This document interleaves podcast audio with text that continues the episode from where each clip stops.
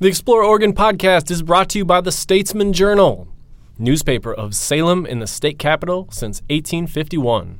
I'm your host, Zach Urness, and in each episode, producer David Davis and I highlight Oregon's most beautiful and interesting places. In this edition, we're talking to an expert on gray whales. We'll discuss how to spot nature's largest animal from the Oregon coast and take a deep dive into one of the world's most impressive migrations. But first, here's some guitar music to get us rolling.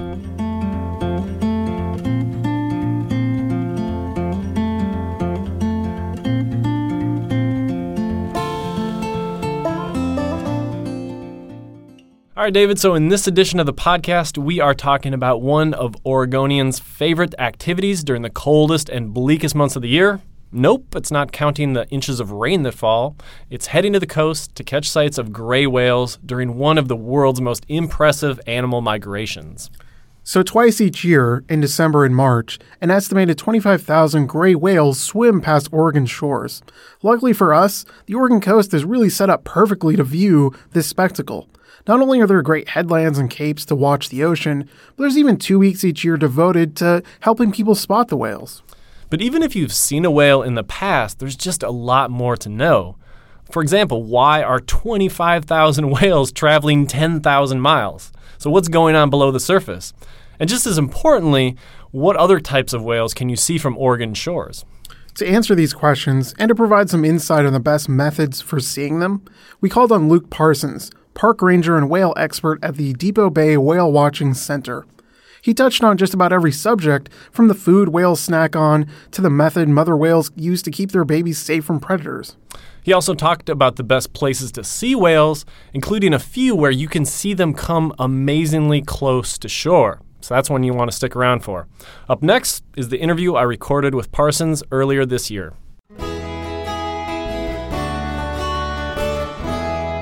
Today, I am here with Luke Parsons, the lead ranger at the Whale Watching Center in Depoe Bay on the Oregon coast.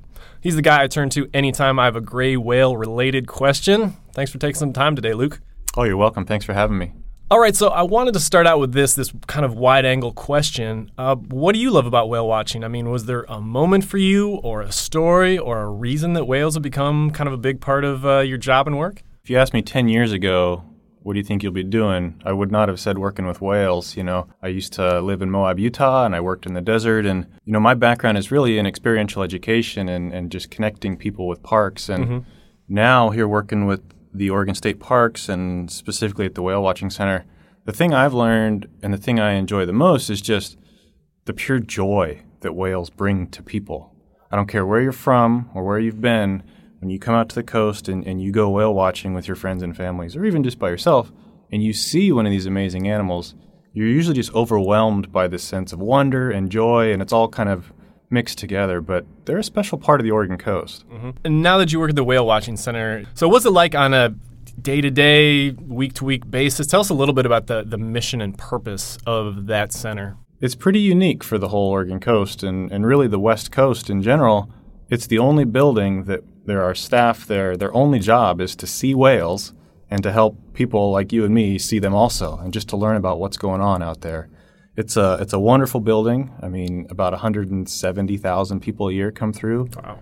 and each one of those people is looking for a whale or wants to learn about them. So it's a it's a pretty cool opportunity. Was there any reason that it the whale watching center was placed in Depoe Bay? Is that a, a do you have a better vantage point there? Are there like resident whales? Is there something about that location that's better than others? Yeah, so Depoe Bay is a pretty special spot on the whole Oregon coast, and it was just actually lucky for the state parks to have built that building there a long, long time ago.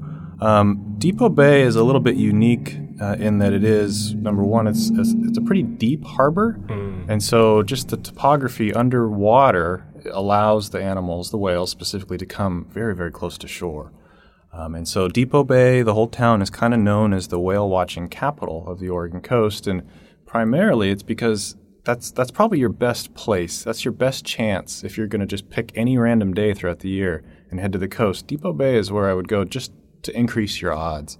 Um, the whales are there, and we can see them just about every day that the weather is good enough that we can look. You yeah. know, in the winter it can be challenging with big storms and wind and waves, but all spring, all summer, all fall, you're going to see whales there for sure. Oh, that's cool. So it's the I didn't realize it was the depth of it. I've known it as like the smallest uh, harbor in the world, or it has that. But I mean, how close can they get? Right off of the shore in front of our visitor center, um, it goes from zero feet and it drops all the way down to about 20 feet right in front of us. Okay. And so there will be days where a whale is literally one foot away from shore, right in front of our visitor center. Wow, that's crazy. And they're so close that you can hear them breathing. I mean, you can smell their breath. It's it's one of those places on the planet where you're like, this this is a real place. You know, it's it's right there. They come super close. Now, the other thing that's really unique about that part of the Oregon coast is that whole stretch um, from Newport towards Lincoln City is that kind of really hard ancient volcanic flows. And what that allows is sea plants, specifically kelp and other forms of plants, to anchor their roots to the bottom of the ocean there. And no matter if there's wind or waves or whatever, their roots are strong enough to hold on to those rocks. Mm-hmm. And now, down in the roots of those plants is where all of the whale food lives, the little tiny plankton. Um, if we were to go to a place like Cannon Beach or Seaside, it's a really beautiful sandy beach. Um, but those plants don't have anything that they can anchor their roots to. It's just sand. And so every time we have a storm or some big wave events, the plants just get ripped up. There's no food there. So you're not going to see as many whales there. There's no reason for them to hang out. There's no food. Gotcha. Wow, that's really interesting. Can you kind of talk about the size of a gray whale and some of the things that might make them unique in the whale family?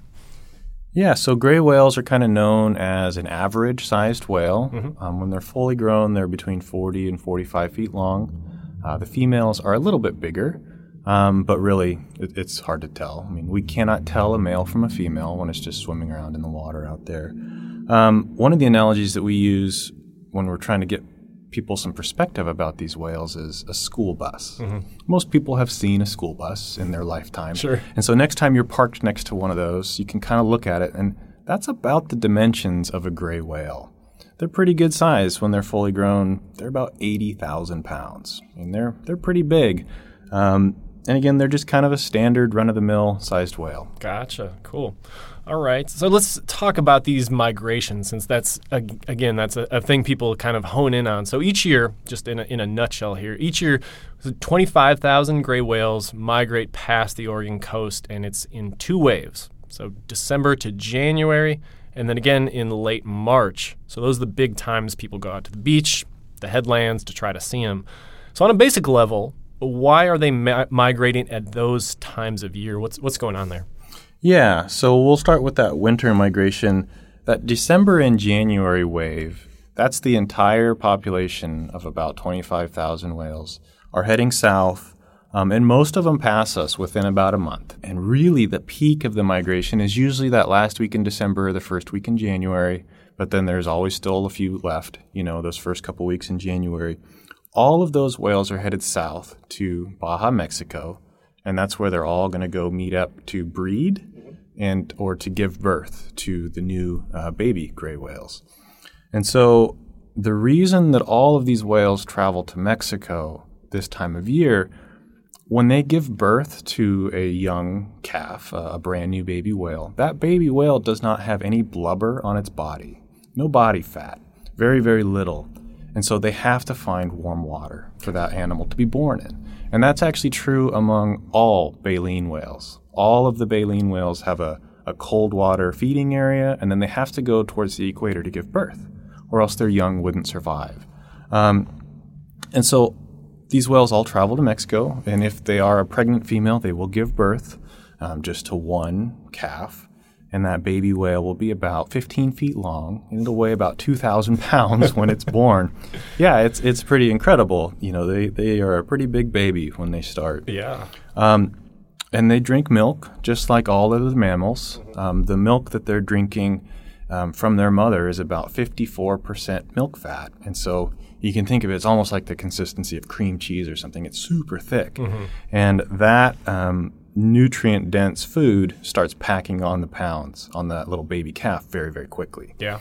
And so it's a, uh, it's, that's the number one reason that they all go there is to give birth in those nice, warm, protected waters. Now, for the other whales, the males and the females that are not currently pregnant, they're going there to breed. Now, breeding for gray whales only happens one time of year. Mm-hmm.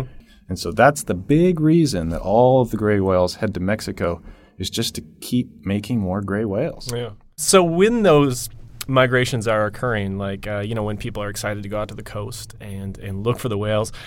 You know, I remember you'll spot a couple spouts and then kind of nothing for a while and then a couple more spouts. So, what about the social structure is going on there? Is it like uncles and brother whales like hanging out together and then there's another family or what's what's going on below the surface good question yeah we get a lot of questions about like the pods of gray whales mm-hmm. and the families and stuff so um, Gray whales are actually a species of whales that do not form pods. They spend most of their life as a solitary animal, just kind of cruising around and feeding. Um, what we see during the migrations, especially because there's so many animals going by, you know, 25,000 um, in just a short time frame, what we kind of liken it to is when you and I are traveling on the holidays to go see our family members and we're all stuck on I 5 together. Sometimes you will see three or four or five whales grouped up together, mm-hmm. and you'll see a whole bunch of spouts around the same time. And they're all traveling the same way. So logically, we think like, oh, well, they're like a family of whales, and they're all heading to Mexico for the winter. Isn't that great? but actually, it's just kind of a whale traffic jam out there. And so those big groups of spouts, they're way easier to identify. They're way easier to see.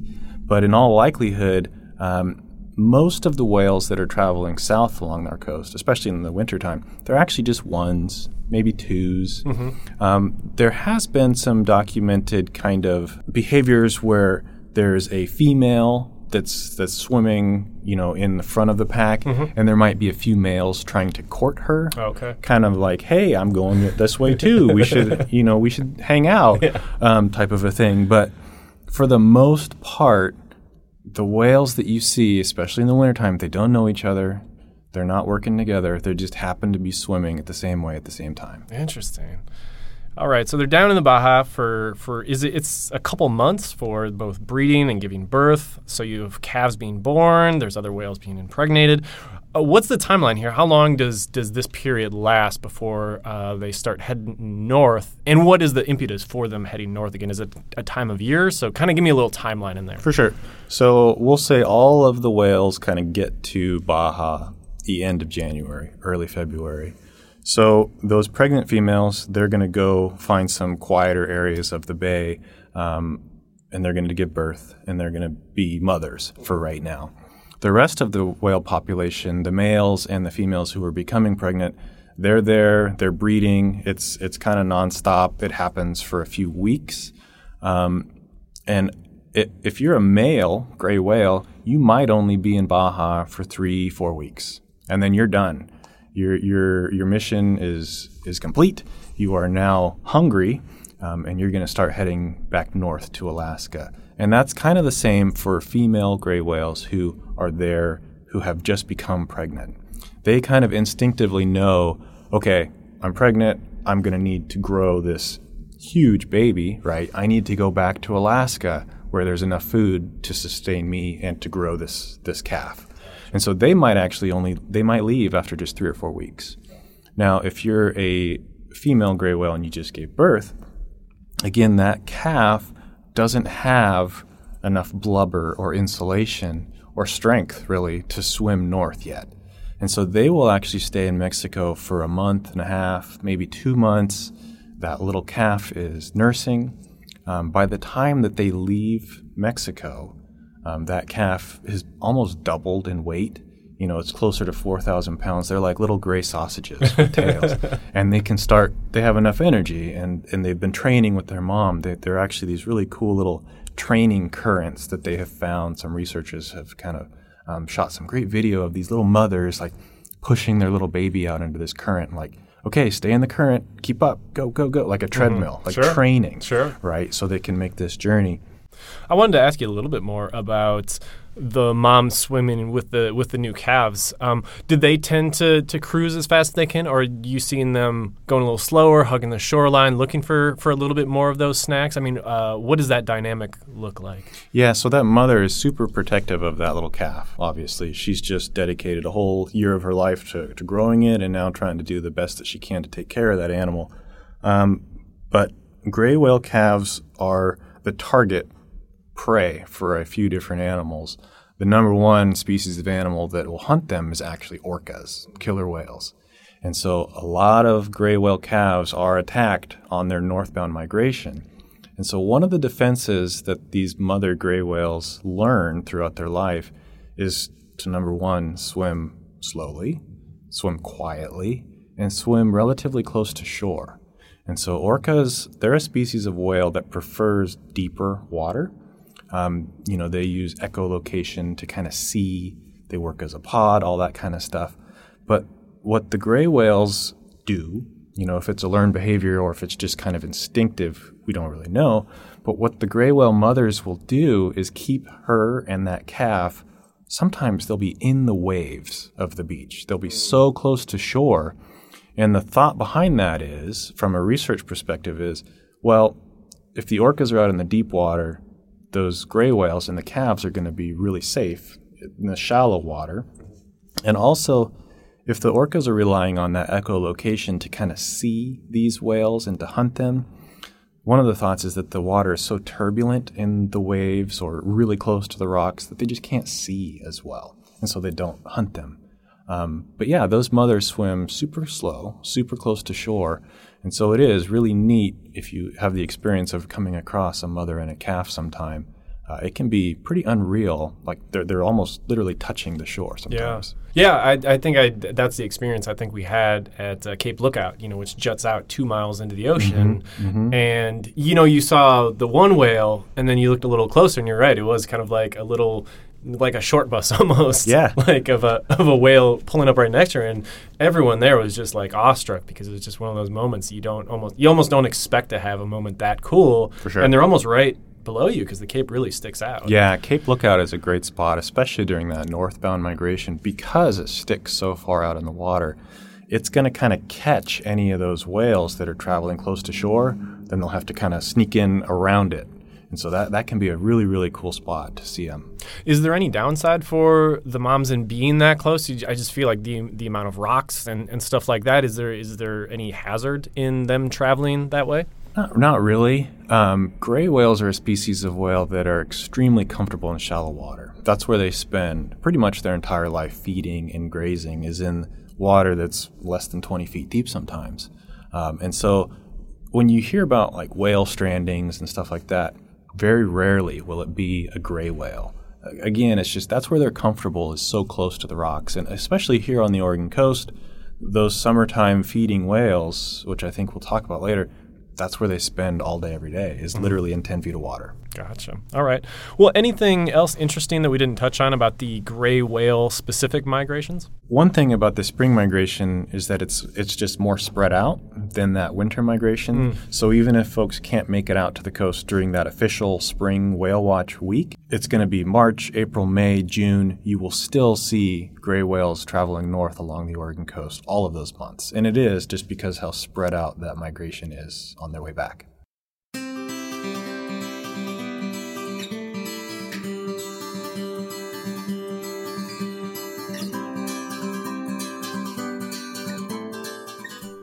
We hope you're enjoying the Explore Oregon podcast. If you like what you're hearing and want to support our efforts to bring even more great stories from Oregon's outdoors, consider a digital subscription to the Statesman Journal.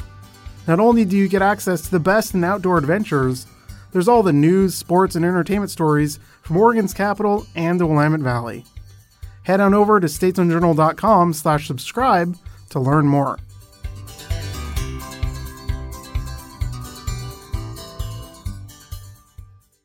So we've we talked a lot about gray whales, and obviously they're kind of the the ones that people think of. But uh, I know there's other whales that you can see around the Oregon coast, maybe even in Depoe Bay. So, what can you tell us first about the the species that are there, and then like kind of when you see them and stuff like Yeah, that? Yeah, for sure. So the other two most common species of whales that we see are number two would be humpback whales. Now, usually we will see humpback whales along the entire Oregon coast, um, kind of July, August into September.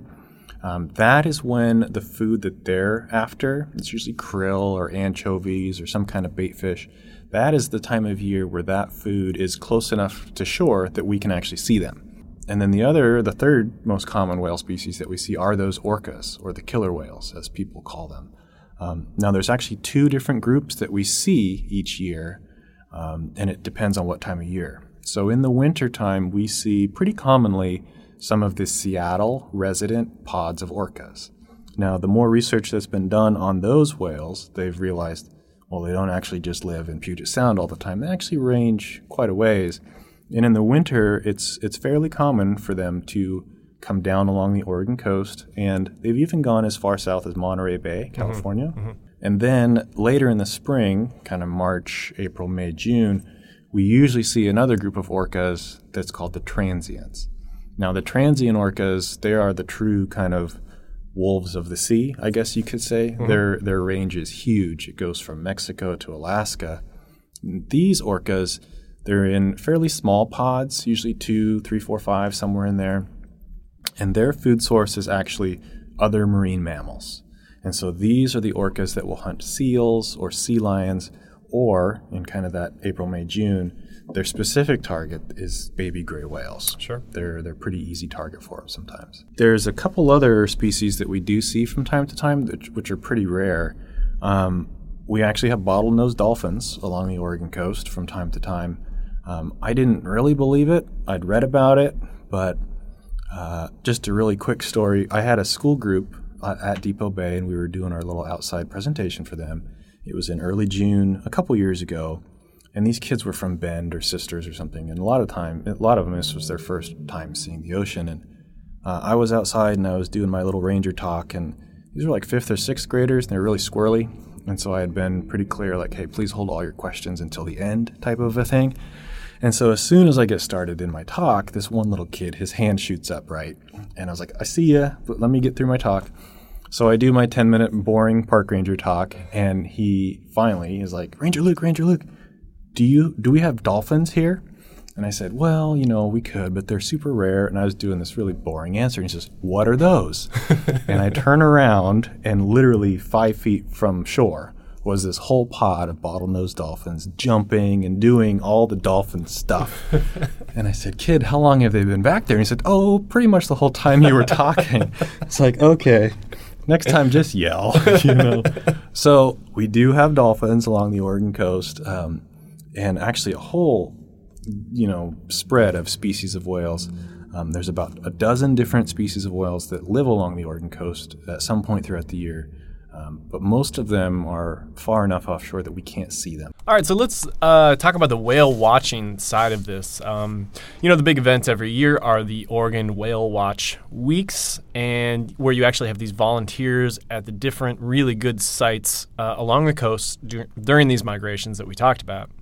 Um, and it's nice that they take place during kind of the holiday breaks for, for school, so that's sort of a, a nice little bonus. But real quick, can you talk about the nuts and bolts of those weeks, how they come together, and what people actually get when they go to those spots? We have a total of between three and 400 volunteers each year that sign up and, and receive some training and the latest and greatest information about all the, the gray whales and other species that people can see. And during these whale watch weeks, they're spread out along the entire Oregon coast. There's currently 24 locations, and they're spread out from Astoria all the way down to Brookings. Um, and during those whale watch events, from 10 a.m. until 1 p.m. every day, there's volunteers out there at those beautiful parks looking for whales. They're documenting what they see, the behaviors, the numbers of whales, all that kind of stuff. And also, and more importantly, is they're helping people like you and me see them. Great. So, say I've picked one of those weeks. You know, I'm planning to drive over from the Willamette Valley to the coast. What are some of the things I should consider in advance? And I'm thinking about equipment, maybe like binoculars. I'm thinking about what weather windows to target, best times of day, things like that. So, what's the best um, equipment and weather times to target during those migrations? Because, you know, it's the winter on the Oregon coast. Right.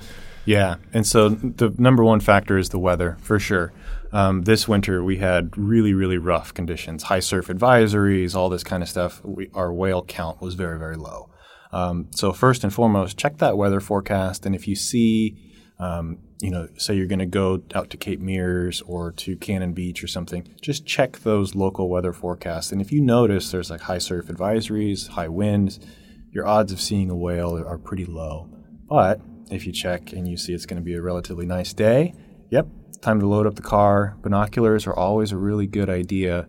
Um, either one of the whale watches, just because it gives you a little closer view of what's going on.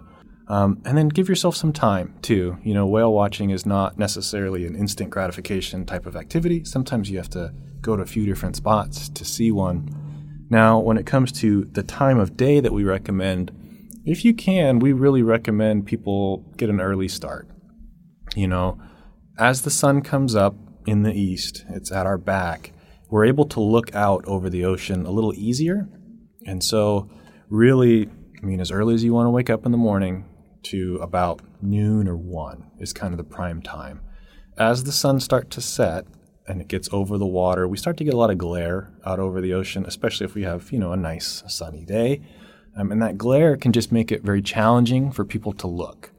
Doesn't mean the whales aren't out there, it's just harder for our eyes to see what we're looking for. All right. I think you've mentioned in the past that depending on the migration, you might want to pick a different spot. Like for one, you want to be a little higher; others, you can be down a little bit lower. What's uh, what's the calculus there?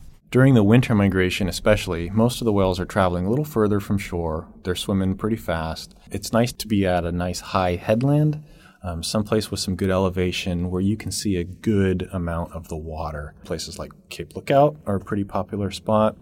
Um, if you're not able to hike the two and a half miles out there, another spot that's not too far away from there, that's literally just on the side of Highway 101, is up at Neahkahnie Mountain. Mm-hmm. It's just a big paved parking lot. Um, and that one, you're almost a thousand feet up in the air, and you can see for like 30 miles. It's beautiful. And so that can be a really, really good spot in the winter just because you can see a lot of the ocean. Now, flip that into the spring when the whales tend to be a little bit closer um, usually we have a little bit better weather. It's more pleasant to be down closer to the ocean as well. Really, any place can be good. When you look out at the ocean and you get out there, you got all your stuff set up. You know, is there a way that you teach people to look at the ocean to to best uh, have a chance of, of spotting them? Depending on which migration you're coming out for, there's a couple different trains of thought. For that winter migration, because the animals tend to be quite a ways away from shore, binoculars are a must. And a lot of people will just put their binoculars up to their eyes and just slowly scan the horizon. You know, if you're relatively close to the shore, for us in Depoe Bay, we're about 50 feet up. And so the whales are traveling literally almost on the edge of what we can see. It's about three to four miles away. Um, and just slowly scanning the horizon with your binoculars back and forth and watching for those big spouts. The spout is when that animal's exhaling. You know, a huge amount of air is coming out really quick, and that's what we can see. Um, once you see them, just try to stay with them with your binoculars. Mm-hmm. Now, flip that to the spring, because again, they're closer. Um, usually, we'll just scan the horizon or just the ocean with your eyes. And what I like to do is just kind of slowly look back and forth and just watching for any kind of little difference. You know, it could be a really big spout or it could be a smaller one. Something that catches your eye, and then bring up your binoculars to your eyes and just try to get a closer look and to verify if you saw what you thought you saw. And then again, just kind of waiting and watching. And then later in the spring and in the summer, especially right there in the Central Coast, you don't even need binoculars. Again, they're just five, ten feet from shore sometimes. And so could be a really, really good time all summer. So it seems like there's almost kind of two different experiences yeah. that you can have. It's it's that sort of distant spout where you know they're out there and that's cool. And then there's other times when they get so close you can actually see them. How often does that happen that you know, I, I guess I got lucky to be at Cape Lookout at the right time to actually see the whale, you know, right there. Is that an unusual thing, or does it happen fairly frequently if you're like in a good spot? No, so this is this is one of the great mysteries of whale watching. Sure. So we have this huge migration that takes place, and there's 25,000 whales that go by, which is amazing. A lot of people come out and they enjoy seeing that experience. But all summer long, the Oregon coast is home to about 300 or so gray whales that instead of going all the way up to Alaska, they stay here in Oregon. This group of animals has has found a way. They found a food that is able to sustain this small percentage of the population, and so each year we see about 300 whales that just kind of stick around. Now, people have called these the resident whales over the years. Um, their actual scientific name is the Pacific Coast Feeding Group, and they're they're the same group of gray whales, but they've just learned, hey, we don't have to swim all the way to Alaska. There's enough food here in Depoe Bay. We're going to stay here. Yeah. And so all summer long, um, in Depoe Bay, our visitor center, we will see around 10 whales every day, but they're super close, like usually a half a mile away or less. Okay. And so it's it's really if you don't make it out to one of the whale watch weeks all summer long, it's just fantastic. The weather's usually nice. Um, the whales are super close. Now you're not going to see a hundred whales, Yeah. But you might see two, but they're like right there. Mm-hmm. And so it's a really really cool experience that a lot of people don't realize they can have And that's that's a daily thing. daily every day. No Yep. Yeah, it's all summer long, and so June, July, August, September, even into October, we will see whales feeding right in front of our windows. And coming to the, the Depoe Bay Whale Watching Center would be the best place to, you know, if you're just taking that quick trip, you know, you're in between beaches or something like that, you can just stop in a Depoe Bay and say, hey, what's what's going on right now? Yep. And so that's kind of our prime time is when we have all of our staff on, all of our volunteers, and they're out there doing daily park ranger programs, and we have activities for kids, all that kind of stuff. But the summer whale watching season is kind of that that missing link for whale watching. It seems people get very excited about the migrations, mm-hmm. and, and rightfully so. They're a really cool thing, but all summer long is when the majority of successful whale watching happens because again they're right there. And if you're like a five year old kid, you might not be impressed by a spout five miles away. But if there's a whale literally right outside your car, it's pretty cool. Yeah. People are coming and they're going out on whale watch tour boats or they're they're just playing at the ocean and camping. And that's when um, a lot of people will, especially you know kids and stuff, will have their first most memorable whale experiences sitting on a park bench someplace in Depoe Bay eating ice cream and watching a whale jump. So it's pretty cool. You know what? That's actually a great uh, place to end. Is there anything else that uh, you wanted to mention that you think is important for people to know? Yeah, if you want to learn more about the whale watching weeks, just visit the Oregon State Parks website. That's oregonstateparks.org. Or if you're interested in becoming or learning about our volunteer program, which helps connect people with the whale watching programs, um, feel free to visit our website as well. That's whalespoken.org. Cool. Well, thanks so much for coming in. This has been great. I learned a lot more about whales that I did not know. Uh, so I appreciate you being here. Thank you so much for having me.